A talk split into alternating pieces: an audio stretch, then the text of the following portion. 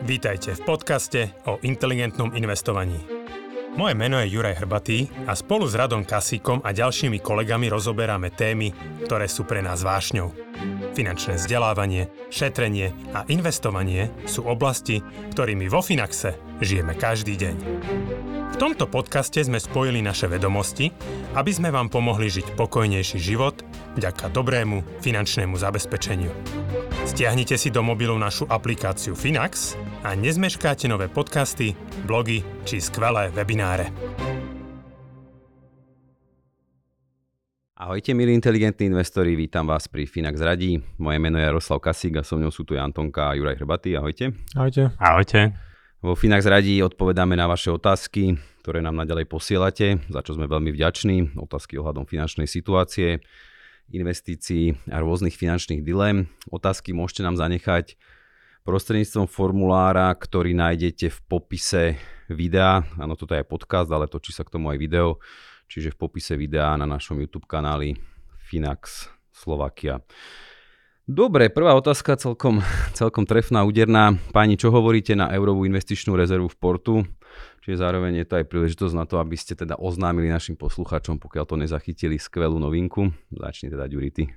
A potom, sa môžeme, potom to môžeme porovnať s eurovou investičnou rezervou v Portu. OK, dobre. Takže kedy to bolo? Minulý týždeň vo štvrtok, to bolo 22, myslím, a sme spustili nový finančný a investičný produkt. A volá sa to Bystrý vklad. Uh, je to tvorené um, viac menej krátkodobými ETF-kami. Časť uh, vlastne sú etf ktoré investujú alebo majú výnos so sadzbou Ester, to znamená, to je taká tá overnightová sadzba.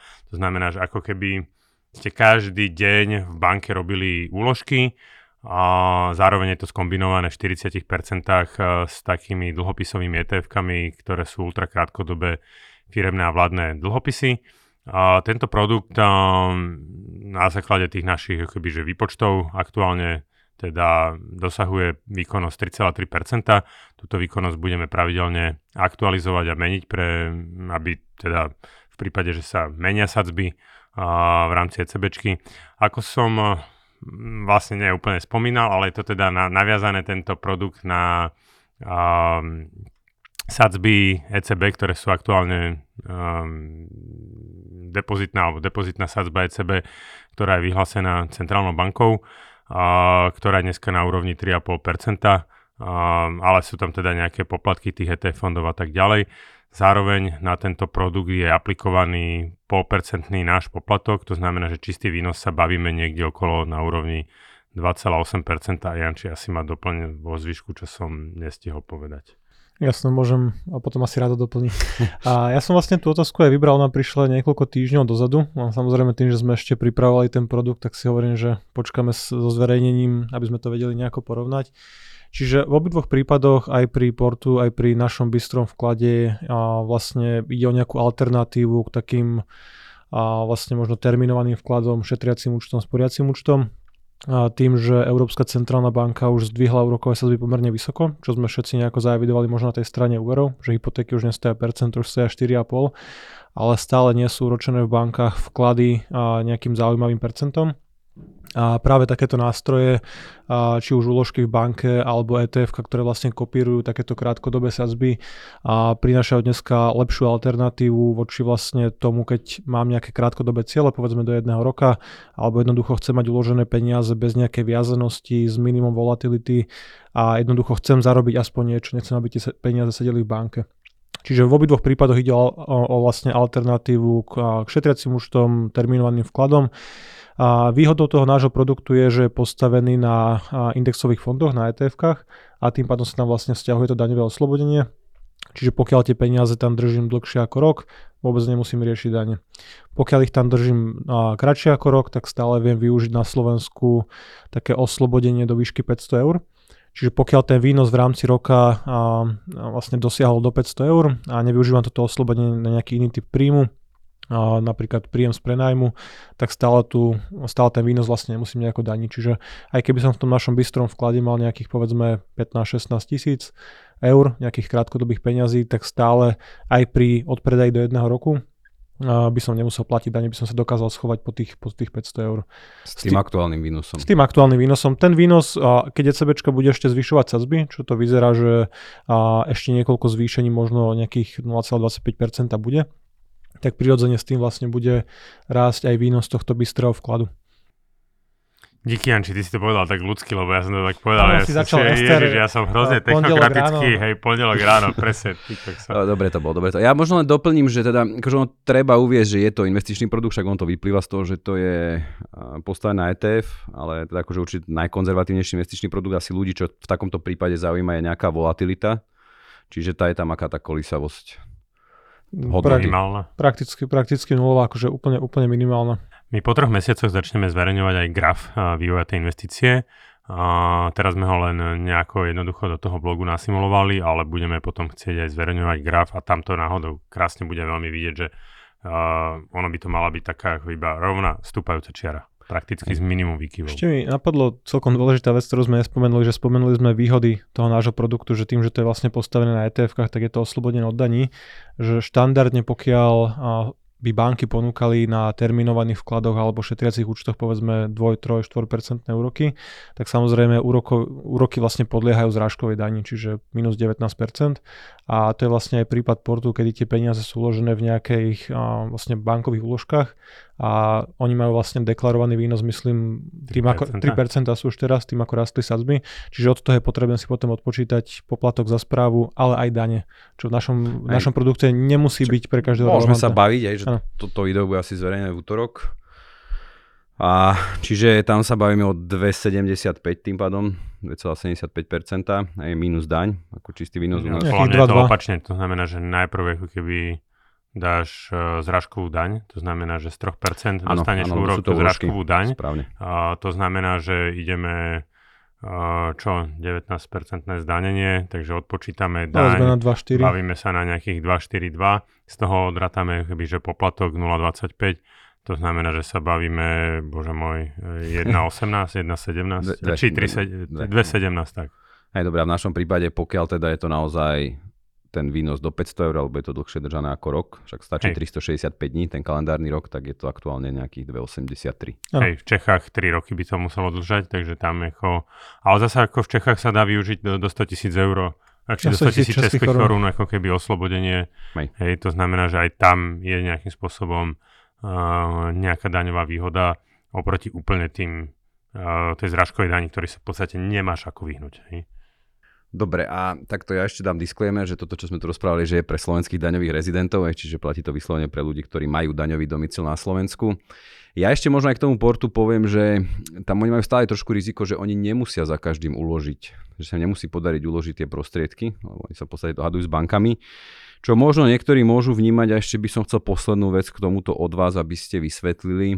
A v prípade portu by sa malo na tú investičnú rezervu vzťahovať fond na ochranu vkladov, že ako vy vnímate nejaké to riziko a bezpečnosť bystrý vklad versus, dá sa povedať, hej, nejaký vkladový produkt v banke?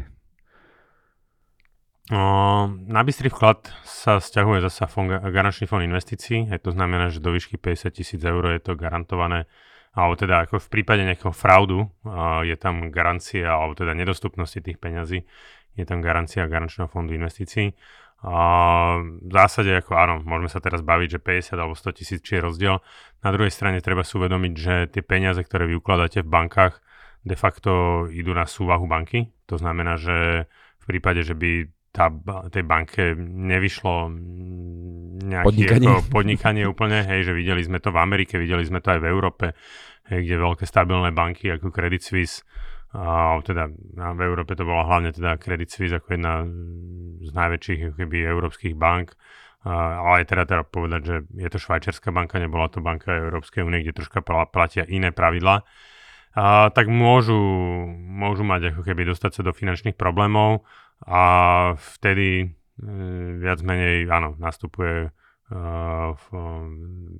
fond ochrany vkladov, Takže aj, aj tam je nejaké riziko. Hej? Kdežto my ako obchodník s cenými papiermi máme to veľmi prísne segregovaný, tento majetok od, uh, od nášho majetku a tým pádom pokiaľ nedojde k nejakému zneužitiu fraudu z našej strany alebo zo strany našich partnerov, kde tie peniaze ukladáme, tak uh, viac menej to z tohto pohľadu podľa mňa trocha bezpečnejšie.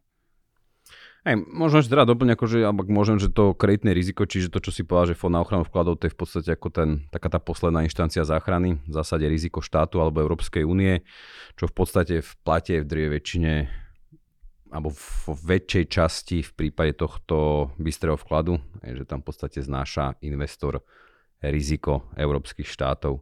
Ja som ešte dostal zaujímavú otázku cez víkend ohľadom bystrého vkladu a to, že teda prečo sme tam obchali dlhopisy, ja som to teda pochopil, lebo to prišla mi správa cez WhatsApp. Ja som to pochopil tak, že akože ľudia, ktorí s nami investujú nejaký čas a majú stratégiu, kde sú aj dlhopisy a vidia tú negatívnu výkonnosť, tak ja ešte chcem len zdôrazniť, že toto sú naozaj veľmi krátke dlhopisy. Tá priemerná splatnosť je zhruba, akože keď vezmeme tých 40% toho portfólia je zhruba štvrť roka. a to sú tak naozaj krátke dlhopisy pred splatnosťou na ktoré zmena úrokových sadzieb nemá vplyv ako pri tradičných dlhších dlhopisoch, teda keď rastú úrokové sadzby cena klesa, aj toho, čo sme boli svetkami, ale že oni skôr premietajú naozaj veľmi krátkým odstupom tú zmenu úrokových sadzieb pozitívne. Čiže a v zásade je to tiež nástroj, ako, ako nejakým spôsobom reflektovať tú zmenu úrokových sadzieb, ale ako pozitívne kladne. Dobre, myslím, že všetko, či ešte... Možno by som len k tomu dodal, že v obidvoch prípadoch, aj pri našom bystrom vklade, aj pri tej investičnej rezerve od portu, že a tým, že ide o trhové riešenie postavené na nejakých či už úložkách alebo takýchto krátkodobých investíciách, v obidvoch prípadoch je to reálne lepšie ako nejaké termíňaky aj z pohľadu likvidity. Že, poky- že dneska vedel by si naháňať nejaké termíňaky možno v menších okrajových bankách, ktoré ti ponúknú pri dvoj, trojročnej viazanosti povedzme 2,5-3,5% ako nejaký výnos. Samozrejme, ten musíš potom ešte zdaniť zrážkou daňou alebo je teda nejako zdanený. Ale, ale vlastne v obidvoch prípadoch týchto produktov tie peniaze vieš mať dostupné do niekoľkých dní. Čiže je to likvidné do nejakých 3 až 5, 7, 10 dní podľa toho, keď dáš penia- pokyn na výber. Čiže vieš mať výnos dlhodobého termíňaku a bez potreby bez viazať tie, tie peniaze. Čiže to platí pre obidve riešenia, že to zase treba dať, že to je v poriadku. Viac menej áno, presne, že s týmto produktom sme prišli práve kvôli tomu, že banky dlhodobo meškajú nejakým spôsobom e, s tým dvíhaním tých úrokových sadziek pre ľudí, ktorí majú vlastne ten kapitál, že ktorý vkladajú Naopak, tí, čo si požičiavajú, tam, tam to premietli banky relatívne veľmi rýchlo. Takže my chceme, aby aj bežní ľudia mali dostupné práve takúto možnosť e, si relatívne bezpečne uložiť a, a zhodnocovať svoj kapitál a, bez nejakej kolisavosti, takže preto tento produkt z našej strany prišiel. Dobre, super, ďakujem. Tak verím, že sme zodpovedali otázku. Môžeme prejsť na druhú. Tu nám poslal Ondrej. Dobrý deň, chcel by som sa spýtať, či je možné uzavrieť vami ponúkaný európsky dôchodok aj pre moju 5-ročnú dceru. Cera má už klasický investičný účet pre deti a tento bude slúžiť ako finančná inekcia pre štart do života. Jej dôchodkový účet by mal zaslúžiť ako prípadná kompenzácia v prípade, ak sa v budúcnosti rozhodne ostať s deťmi doma, respektíve by jej toto rozhodovanie mal uľahčiť. Zároveň sa mi páči, že tieto peniaze sú, aj, sú jej viazané. Bude ich tak mať k dispozícii až v určitom veku a neohrozí a nehrozí, že ich napríklad bláznivo zamilovaná rozhajdáka, čo sa môže stať aj pri tej najlepšej výchove. Ďakujem. Čiže môže si uzavrieť, môže vstúpiť do európskeho dôchodku aj neplnoleté dieťa? Keď sa presťahujete napríklad do Čech alebo do Chorvátska, tak áno, na Slovensku to zatiaľ možno nie je. Uh, tie dôvody m, mm, v zásade sú také, že jednotlivé štáty Európskej únie si mohli určité veci, to znamená v rámci sporiacej a v rámci výplatnej fázy nastaviť podľa vlastného uvaženia. Slovensko sa teda rozhodlo, že do európskeho dôchodku môžu prispievať ľudia len starší ako 18 rokov. Neviem, prečo to tak je, napriek tomu, že sme dávali práve keby k tomuto pripomienky, aby to bolo umožnené od, od podstate od narodenia. Tak Slovensko sa zatiaľ rozhodlo ísť cestou od 18 rokov. Veríme, že to ešte bude Relatívne máme podľa mňa dobre nastavené vzťahy s ministerstvom práce. Komunikujeme s ním na rôznych vylepšeniach, napríklad o tom, aby nebolo možné exekuovať tento účet, aby tam bolo možno zjednodušené pravidlá proti nejakým praní špeniných peňazí, keďže kto si bude prať e, cez takýto produkt, ktorý si nevieš 40-ročným horizontom. Hej, za 40-ročným horizontom nejaké peniaze. Takže a relatívne s nimi komunikujeme, určite toto bude do budúcnosti jedna z vecí, ktorý budeme chcieť otvoriť ale tak ako by, že postupne by som povedal, že na to ideme. A, a možno ako k tomu, ako k tej takej obave, že áno, hej, že ja napríklad presne to mám urobené tak zo, u svojich detí, lebo u mňa majú teda otvorené účty aj deti priamo uh, moje, ale zároveň mám nejaké účty od, otvorené aj pod sebou a práve ak, ak vnímam, že je tam nejaké riziko, že uh, by tie deti tie peniaze rozhľadakali, to znamená, že je to nejaké akože väčšie, alebo že suma napríklad na vzdelanie, hej, a že nechcem, aby to presne, že, že naozaj to má byť určené na vzdelanie, tak uh, tieto, túto, tieto peniaze investujem pod svojim účtom. Hej. To znamená, že ja som si utvoril účet, účet pre deťa pod svojim rodným číslom a mám im v pláne tieto peniaze tým deťom ako naozaj použiť na tú univerzitu v čase, keď na tú univerzitu pôjdu.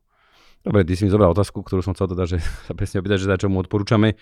Čiže on vlastne aj môže za, začať teraz akože pod sebou, že zabezpečenie detí, ak má, hej. Áno. Môže otvoriť si ďalší účet a potom pokojne napríklad v 18 môže založiť ten európsky dôchodok cére, alebo teda akože s cérou, lebo však už si to Áno. musí ona uzavrieť a môže tam tie peniaze preklopiť, že tam nie je problém jednorazovo vložiť na ten účet európskeho dôchodku. Není, uh, áno, presne, dá sa to potom preklopiť. Akože jediné kvázi akože také issue malé, alebo také taká vec, ktorý môže niekto riešiť v tomto prípade, môže byť to, ak tá rodina nemá úplne stabilné vzťahy. To znamená, že hrozí tam nejaké rozvedenie a tak ďalej. Tá potom, ako keby, pokiaľ by to bolo napríklad na mojom účte, hej, a teraz rozvedieme sa s manželkou, tak viac menej je tam síce nejaká intencia, že by to mali mať deti, ale v konečnom dôsledku je to náš spoločný majetok so ženou a ten majetok e, je teda predmetom bezpodielového spoluvlastníca manžel, čiže pri rozvode sa bude nejakým spôsobom deliť medzi mňa a manželku, bez ohľadu na to, že, že teraz je tam, hej, že pokiaľ sa nedohodneme, hej, a, alebo nespelo by to ten rozvod k dohode, tak môže sa toto stať. Čiže žiadne sporenie pre dieťa nie je bez riziko, lebo v tom druhom Áno, prípade akože zasa môže Máme sa stať, vlastne vypublikovaný aj taký, taký blog, aké sú, myslím, že právne čo to je, Janči? Právne stránky. Právne stránky sporenia pre deti a tam ako keby je tam urobená taká krátka svod analýza pre a proti jednotlivého, jednotlivých možností, že, že naozaj dám to na dieťa alebo dám to na seba. Takže tam sme to aj nejakým spôsobom... Šúpneme do popisu. Dobre. Akože za mňa, a tým, že ten európsky dôchodok nie je možné otvoriť pre, pre maloletú osobu, že ja by som sa na to pozeral tak, že kľudne by som si šetril na svojom účte, presne ako Ďuri, že tie veľké sumy, ktoré možno by mali slúžiť na zabezpečenie dôchodku mojich detí, keby som mal taký cieľ, tak kľudne by som si ich šetril, investoval na svojom účte že keď som sa tak rýchlo prepočítal, že ja keď, alebo teda, že keby neviem, môj starší syn, ktorý teraz má 8 rokov, a keď by išiel na dôchodok, alebo dcera, ktorá má 6, a, tak ja by som stále mal v tom čase žiť, pokiaľ sa nič a, nestane, čiže a, stále dokážem tie peniaze previesť, darovať aj v dospelom veku. Čiže keď a, moje deti pôjdu na dôchodok, tak ja budem mať niekde okolo, neviem, 85-90 rokov, akože, ak sa dožijem teda. A stále optimista. Tie, pe- optimista, hej. A stále tie peniaze môžem nejako previesť, čiže môžem si šetriť, a, môžem mať nad tým nejakú kontrolu a pokiaľ by sa v živote mojich detí vyskytla nejaká situácia, kedy by som chcel im nejako takto akože jednorazovo finančne pomôcť a vidím, že tie peniaze by išli na dobrý účel, tak mi to príde také jednoduchšie rovno to na nich previesť, darovať a nebyť možno aj nejak legislatívne zviazaný tým. Hej, toto sa mi napríklad hrozne páčilo v Taliansku, keď sme riešili tieto dôchodkové systémy a pozerali sme sa po Európe. Uh, tak napríklad tam je možné, že vlastne na tvoje prvé bývanie si môžeš vybrať z tvojho dôchodkového účtu. Mm-hmm. Hej, že ako, že super. Len na bývanie.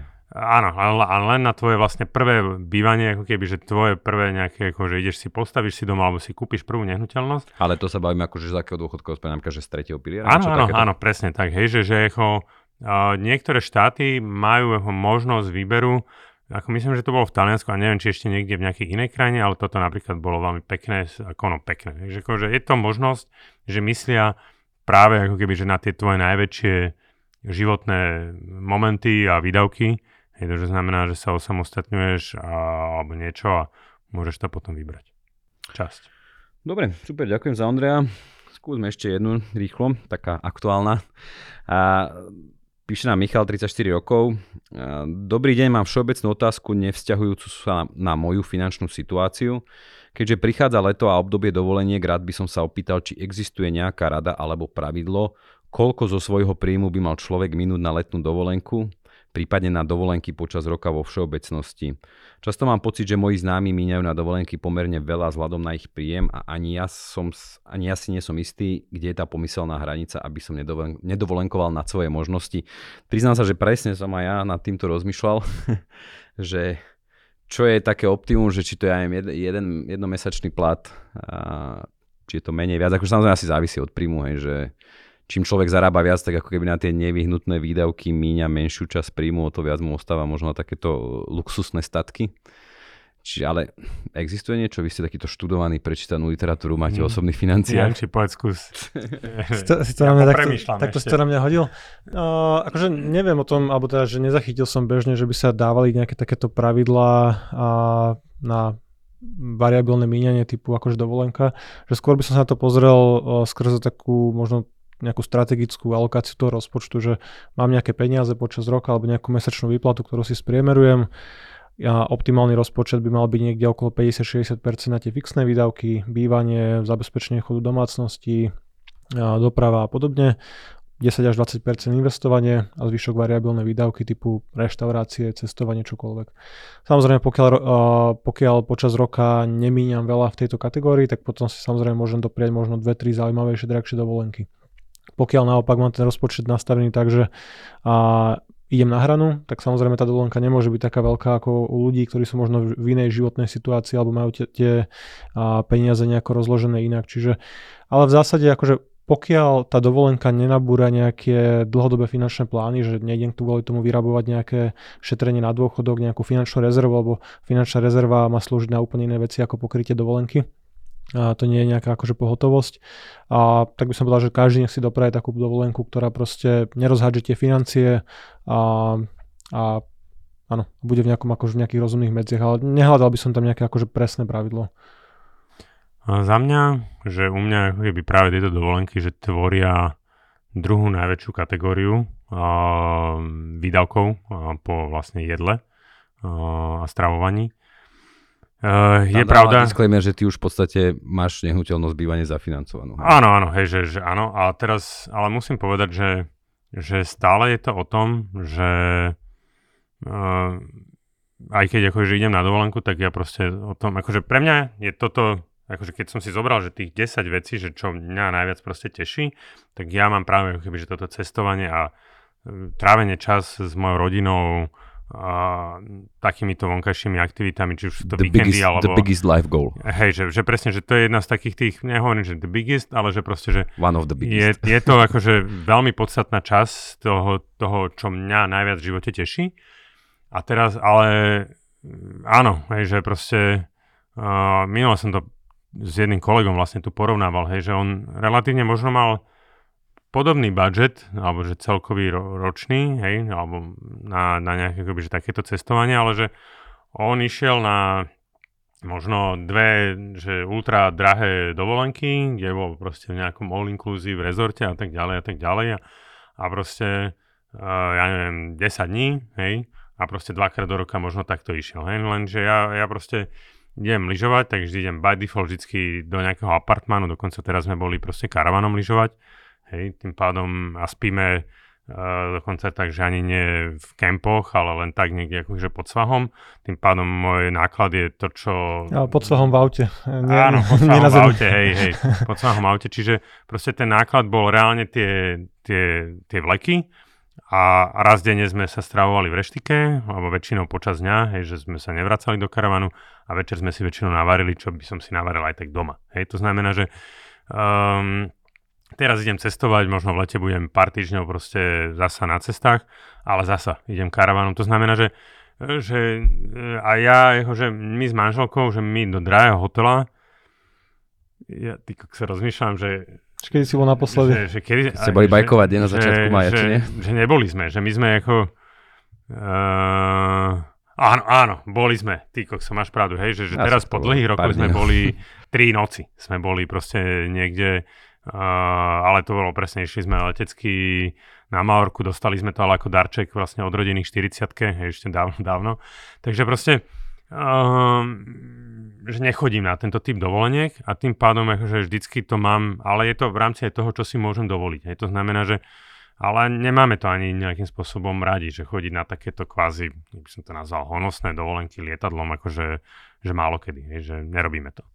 Ja idem tiež tento rok celkom nízko nákladovo, že akurát som sa vrátil vlastne v predlženého víkendu z kempu a, a v auguste budem v Kalifornii, ale v aute v dodávke idem vyskúšať, že aké, aké to je, čiže my sme si vlastne na toto leto bukli vlastne len presne dodávku a pobeháme slovenské kempy, čiže ale zase akože a rok predtým sme boli v Chorvátsku, čiže vždy to musí, hovorím, zapadať do tých a, vlastne osobných financií, že mne tiež nie je ľúto minút na dovolenku nejaký väčší balík peňazí, pokiaľ v tom vidím akože nejakú hodnotu. Minulý rok sme boli v Chorvátsku, videl som, že deti si to až tak neužili, vzhľadom na to, koľko to stalo, tisíc eur, aké to bolo náročné tak proste ten rok to skúsime trošku nízko nákladovejšie a iný typ zážitku, že nemusí to byť úplne o, tom, o tých vynaložených peniazoch. Hej. Dobre, tak myslím, že sme to zodpovedali, že na to teda nie je nejaká univerzálna odpoveď, ale asi by som to aj ja tak zhrnul a ja si súhlasím s tým, že, že najskôr sú dôležitejšie tie, tie must veci, čo sa zaplatia a potom podľa toho, koľko ostáva, tak sa rozhodnúť, že či to budem radšej budovať majetok z toho, alebo si financovať nejaké záľuby, kam teda určite tá dovolenka patrí. Dobre pani, ja vám pekne, veľmi pekne ďakujem, ďakujem za vaše odpovede, zároveň všetkých našich teda poslucháčov alebo divákov Žiadam, že teda pokiaľ sa vám tento diel páčil, určite nám dajte like, nezabudnite dať subscribe, aby ste nás sledovali, aby ste ďalšiu časť nezmeškali a teším sa teda do skorého videnia a počutia. Veľká vďaka. Dovi. Dovidenia. Dovidenia, do počutia.